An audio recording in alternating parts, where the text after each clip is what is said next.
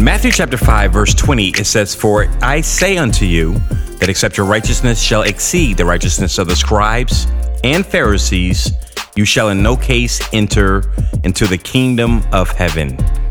We're going to look at this topic of righteousness on today in this verse as Jesus explained the full concept of righteousness. Make sure you stay tuned as we're going to paint the full picture of righteousness. You were listening to Good Treasure Podcast Show with your Bible teacher, Darius Good. He is the senior pastor of Bible Gospel Center and founder of Good Treasure Ministries. He is the author of the books Unlocking Godly Wisdom, Fear of the Lord, David, Man of War, and the children's book series, The Adventures of Rai Rai. For more information, visit the website at dariusgood.com. For more information regarding the church, visit the church's website at bgc.family. And now, here's your Bible teacher, Darius Good. Thank you for joining us today. This is the Good Treasure Podcast Show. My name is Darius Good. Visit the website today, dariusgood.com. That's D A R I U S G O O D.com. I am a book author. I'm also the pastor of Bible Gospel Center. If you want to visit the church's website, as you heard already, visit our website at bgc.family. If you visit my website today, we have information regarding our podcast shows, as well as several books that I've put together. One I'd like to highlight on today is the book regarding wisdom. The book is entitled Unlocking Godly Wisdom The Seven Pillars of Wisdom. So, we're going to deal with the topic of Solomon's Seven Pillars. It's an incredible book. It explains what the spirit of wisdom is and how God's wisdom is available to all of his children so that we'll know how to make the right decisions. We want to make decisions with wisdom. And if you're making decisions on your own, then you're using human reasoning and wisdom. But God's wisdom is available to us, and this book helps us unlock godly wisdom. We've been looking at this topic of righteousness, and we've been looking at this verse here in Matthew chapter 5. Jesus makes a very in- interesting statement, and he describes two groups the scribes and the Pharisees in this verse. And then he, he's talking about the concept of righteousness. And so as we look at this verse, it says, Except your righteousness shall exceed the righteousness of the scribes and Pharisees, you shall in no case enter into the kingdom of heaven. So let's first define righteousness. This is the definition according to the Greek word. It means the state of him who is as he ought to be. So this means that God's original plan for man and woman, this is the place, the state that man is supposed to be at. Righteousness. This is the definition. It keeps going. The condition acceptable to God. The condition acceptable to God. So, righteousness is the standard God has predetermined for man to walk in. We understand that when Adam sinned, that he fell. And the scripture says that all have sinned and all have fallen short of the glory of God. So righteousness is the returning of man to the place of glory that God originally ordained, his original concept for man that deals with Adam and Eve. As we've already explained, righteousness is not predetermined by man. You cannot determine what righteousness is. So when people say, I feel like I'm a good person, I feel like I'm going to go to heaven, that means you have came up with your own concept of righteousness. So in your mind, being a good person is a qualification to go to heaven. Well, that's not true according to the scriptures. It's the confession with the mouth that Jesus is Lord believing in his life, the birth, the life, the death, and the resurrection of Jesus Christ. This is how men are saved. We're saved by faith, believing in the gospel message of Jesus Christ. If you feel that you are, are, are saved or have the access to heaven by being a good person, that is called good works. And there's no work that is that we can do. There's no amount of labor, amount of effort, not even writing checks and donating money, a lifestyle of benevolence, or even philanthropists. They give away millions of dollars, but guess what? You can't create the standard by which God has to honor in order to gain access into heaven. So righteousness is not predetermined by man. Otherwise, we would have thousands, if not millions, of different definitions of righteousness. But there's one already established by God. And so, righteousness brings us to the standard that God has preordained for man. It's the level at which God approves man. According to this passage of scripture in Matthew chapter 5, Jesus said that your righteousness has to exceed, go beyond. So that means do what they're doing and go beyond the scribes as well as the Pharisees. So that means both of these groups were doing something good. So there's something we have to take from both of these groups and incorporate it into our life, our lifestyle, our mindset in order to be righteous according to God's standard. But both of these groups together does not reach the level and standard of righteousness that God has preordained for man. So let me paint this picture this way. The scribes, let's say they're doing 33%. Pharisees, they're doing 33%. You put these two groups together, I began to do uh, what the scribes are doing, what the Pharisees are doing, and I'm only reaching 66% of what God has required for me in my walk with Him. So there is something missing, and we on last week covered a good portion of this. It deals with the righteousness of faith. As already explained, it starts with the belief in Jesus Christ and His Lordship. All of this is important with the concept of righteousness. So these are our three pieces of the pie. So, what I want to do on today is define these three pieces and paint a full picture of what righteousness looks like. If you say, I'm righteous, I'm just, that's another word we use throughout the scriptures. If you consider yourself righteous in God's eyes, then what you're saying is, I am the righteousness of the scribes, I'm the righteousness of the Pharisees, and I'm also the righteousness of faith. Your definition and your concept of righteousness has to include these three parts. Let's start with the scribes. And we covered this in more detail back in episode number nine. And so we're just going to do a, a overview. But the scribes were teachers. These were teachers. They understood the law of Moses. The law of Moses, there are the Ten Commandments, but there are 613 laws or mitzvah. They were established by Moses at Mount Sinai. And the scribes were experts in the law. The scribes weren't just those that wrote or, or were able to uh, write the law, um, and that was part of their duties and responsibilities. They were learned men with the ability to write. And so they were responsible for writing uh, documents that included um, the marriage agreements, uh, divorce uh, contracts, or the bill of divorce, um, and the other documentation that was necessary. The scribes were a part of the the uh, court system established by Moses. And so, if they went to go see the priest, the priests were a part of the court. When there was a discrepancy um, two brothers were at odds with each other and they would go to the judge, the court. They would go see the priest and they would look at the law of Moses to make a determination regarding the matter. It's the scribes that were experts at the law of Moses. So these were teachers of the law. If you envision uh, the the Hebrew people, um, the Jews, when they would meet for service, they were being taught the laws of Moses. It was not like church that we have today. They would sit and they would hear the law.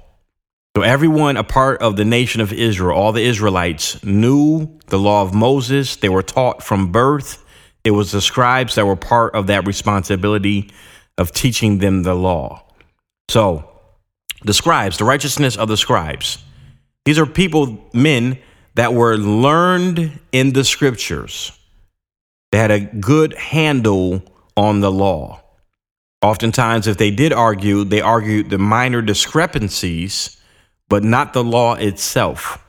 And so, if you look at our court system, they're in essence the the lawyers, the judges, um, and those that were responsible for teaching the people the law of Moses. There were good scribes, um, and we see that throughout the scriptures, and I cover that more in detail in episode nine. Um, so I don't want us to label the scribes as being this group that was anti Jesus, um, that came to oppose Jesus, but these were experts in the law um, that would come and ask Jesus different questions, and they would argue with him like attorneys would do as they are looking at the law from different angles. And so these men stood on the law, they understood the law, and they presented the law as essence uh, the righteousness required by God for all men, men and women to live by. So when we apply this to our New Testament understanding, we need to be versed in the scriptures. We need to have a working understanding of the, the law as well as the prophets and the New Testament teachings. Um, some people discount the Old Testament. We can't. The New Testament is built on the Old Testament. You do not understand who Jesus is if you don't understand the Old Testament because the whole Old Testament pointed to Jesus Christ. He was the fulfillment of the Old Testament. And so, I want to give you these New Testament scriptures to kind of highlight this sort of mindset. Paul said in the book of Corinthians, you should be as those able to teach but now you need milk. You need to be taught again. What is he saying? They had they had learned um, some things, and now at this point they were regressing rather than having understanding, the working knowledge of the scriptures. They should have been at this stage not only walking in the scriptures, living according to the scriptures, but having the ability to teach those that are younger in the faith. This is the scribes. And so in our modern day churches, we hear these messages of the word, the word, got to learn the word and know the word. And some people say that I love the word of God and they're talking about the scriptures. Well, this would be the scribes. You can't have a walk with God, journey with God, and not have an understanding of the scriptures. Uh, he's often pointing to the scriptures, giving us the word, the past tense, the logos, word of God speaking to us through the lives of these different men and women in the scriptures. We need to know these stories and we need to know these passages of scriptures. It's important in our walk with God. But as I mentioned, this is only 33%. To have a deep, profound understanding of the scriptures is only 33% of righteousness. And so that's what I'm pushing on today. Sometime in our churches, we only push one angle of righteousness, but we're missing two thirds. So now the second portion would be the Pharisees, who also were experts of the law, but they believed in prayer and they also believed in giving of alms. So they, be- they believed that righteousness centered around a lifestyle of prayer, a lifestyle of fasting, but also a lifestyle where you're you're giving. So you see people in need and you're meeting their needs. So this is the righteousness of the pharisees. We see this in our modern day churches churches that are given to prayer. We must pray we must pray. Yes we must pray. That is a requirement if you're part of the church if you're if you're saved. Communion with the father communion with the holy ghost is a absolute requirement if you're going to be saved. And so we push on prayer, we push on fasting, we push on the, the need to go out and and uh, do good works. So now we're working with the homeless, we're working with those in need, uh, we're working with uh, battered women, we're working with single moms, we're working with, and we're just uh, picking out demographic and groups of people that we can be a help to. This is the righteousness of the Pharisees. So now we put these two groups together. It looks like people that know the scriptures, they know the word of God. Many of them could quote the scriptures. They could give you an exegesis on the scriptures and tell you the Greek and the Hebrew words. They're given to a lifestyle of prayer. And so they pray and they know the different types of prayers. We understand there's not just one type of prayer. The prayer of petition is one. Prayer of agreement is another. Prayer of faith is another. Praying in tongues is another. And there's so many other prayers, like prayers of supplication, prayers of intercession. All these types of prayers have different rules, different laws, spiritual laws that are attached to these different types of prayers. So the Pharisees were men given to prayer. This is why Jesus pushed on it when he said, if you're praying in public, then you're praying so that others could see you as a deep individual, a person given to prayer, then you have received your reward. It's better that you go into private. He says, go into your prayer closet, into a place really where you're not being seen, but you're having this deep, intimate relationship in prayer with the living God. This is the Pharisees. So as we're putting these two concepts together, we got those that understand the word and let me add this as well the scribes, as they taught the law, lived according to the law. So this would be teachings that we hear because the law said, do not kill, do not steal, do not bear false witness, do not uh, commit adultery, honor thy mother and thy father. We have the Ten Commandments. In addition, there was the 613 laws of Moses. And so in our modern day church, when we hear, do not commit adultery, do not steal, do not bear false witness, and we can go to our list in Galatians that highlights or lists for us the works of the flesh, which is fornication, adultery, lasciviousness, uh, um, and that, that list goes on and on. I think it's about 18 works of the flesh that are listed in that passage there. When this become the dominant message, this is the righteousness of the scribes. Live according, according to the laws of God. Do not break the laws of God. Now, let me explain this. People say that we are no longer under the law. No longer under the law does not mean the law has been done away with. If the law has been done away with, what was once illegal to do, not lawful to do, would now be lawful. But where he said, do not commit adultery, do not bear false witness. If we do away with the law, that means we can now commit adultery, we could bear false witness, we could murder. But we know that's not the case. So Jesus did not come to do away with the law. He explained that in Matthew chapter 5. He came to fulfill it. The fulfillment means to bring it to its point of completion. What am I explaining? The one third that is missing. We still have the the uh, righteousness of the scribes. We maintain the righteousness of the Pharisees, but the part that's missing is the righteousness of faith. Let me let me try and explain it this way. When it comes to the righteousness of faith, in that same passage where he talks about the works of the flesh, he says that if we are led by the Spirit of God, then we will not fulfill the lust or the works of the flesh. After he lists all the works of the flesh, he says that we are to have the fruit of the Spirit, which is love, joy, peace, long suffering, meekness, gentleness. And he has this list there. At the end of that passage, he says, Against such there is no law. So when we live a life now no longer under the law, it doesn't mean the law does not apply anymore.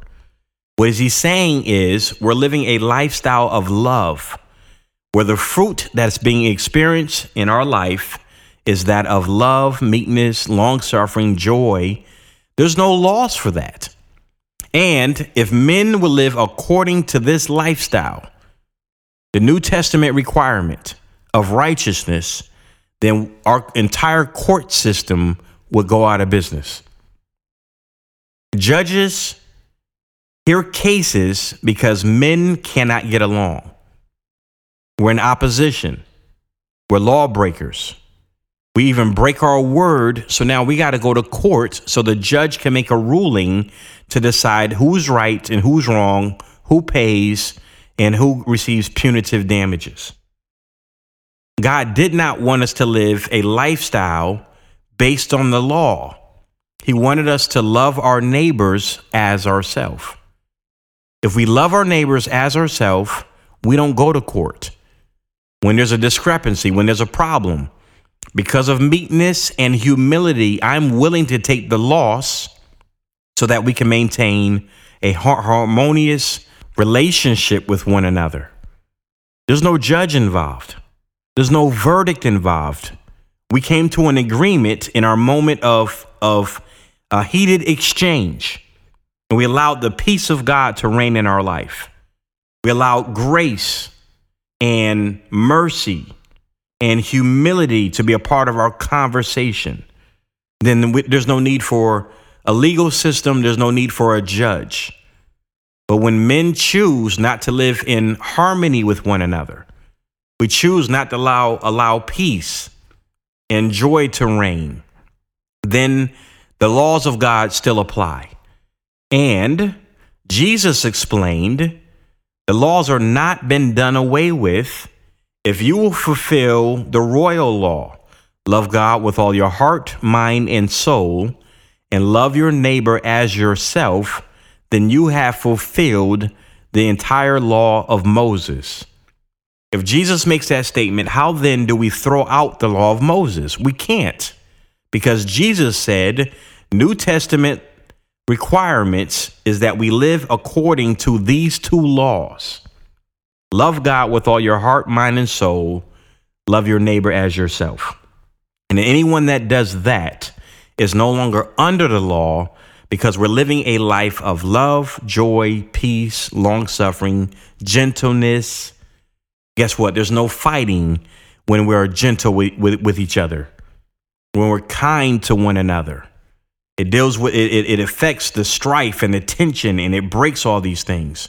And when I live a life of of quick to repent and quick to ask for forgiveness or even quick to forgive, then there's no reason to have laws in place that that govern men's lives that tells us how to get along with one another where we have a judge that makes decisions that settles matters between our brothers and our sisters so the righteousness of faith the third part that's missing is the lifestyle of faith. We have this passage of scripture here in Romans chapter 4, verse 13.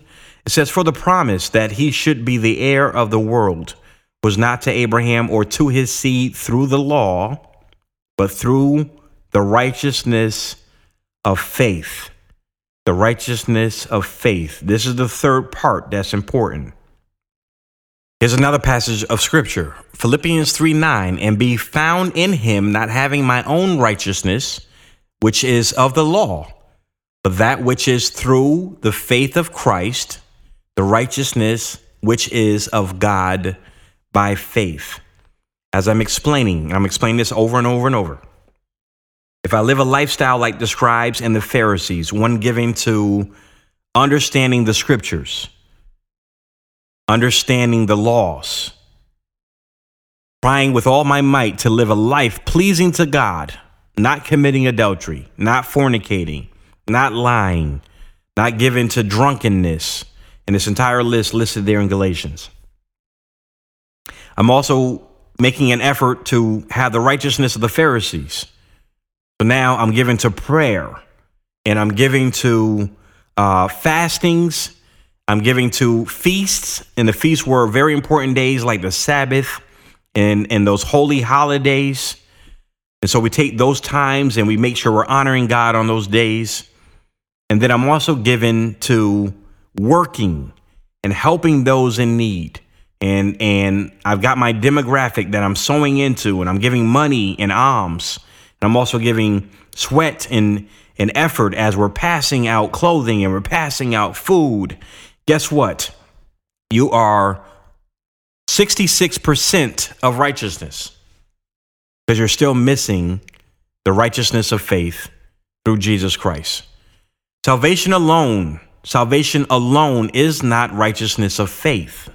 That's the starting point. But the just shall live by faith. The just, the righteous shall live by faith. It's an ongoing lifestyle, a lifestyle of faith in God, where He's speaking to me and I believe His word, and that word is coming to pass in my life. A lifestyle of holiness does not require faith. Reading the scriptures and having understanding, the ability to teach it, does not require faith. But hearing from God and believing Him, now that's faith. You have been listening to Good Treasure Podcast Show with your Bible teacher, Darius Good. This was a Good Treasure Ministries production. Darius is the senior pastor of Bible Gospel Center and author of the books Unlocking Godly Wisdom, Fear of the Lord, David, Man of War, and the children's book series, The Adventures of Rai Rai. To learn more about these books or to listen to other episodes of our podcast show, visit our website today at dariusgood.com. For more information regarding the church, visit the church's website at bgc.family. We pray that today's episode has brought revelation and enlightenment. Please like, share, and subscribe to our podcast show. And until next time, may God open unto you his good treasure. Be blessed.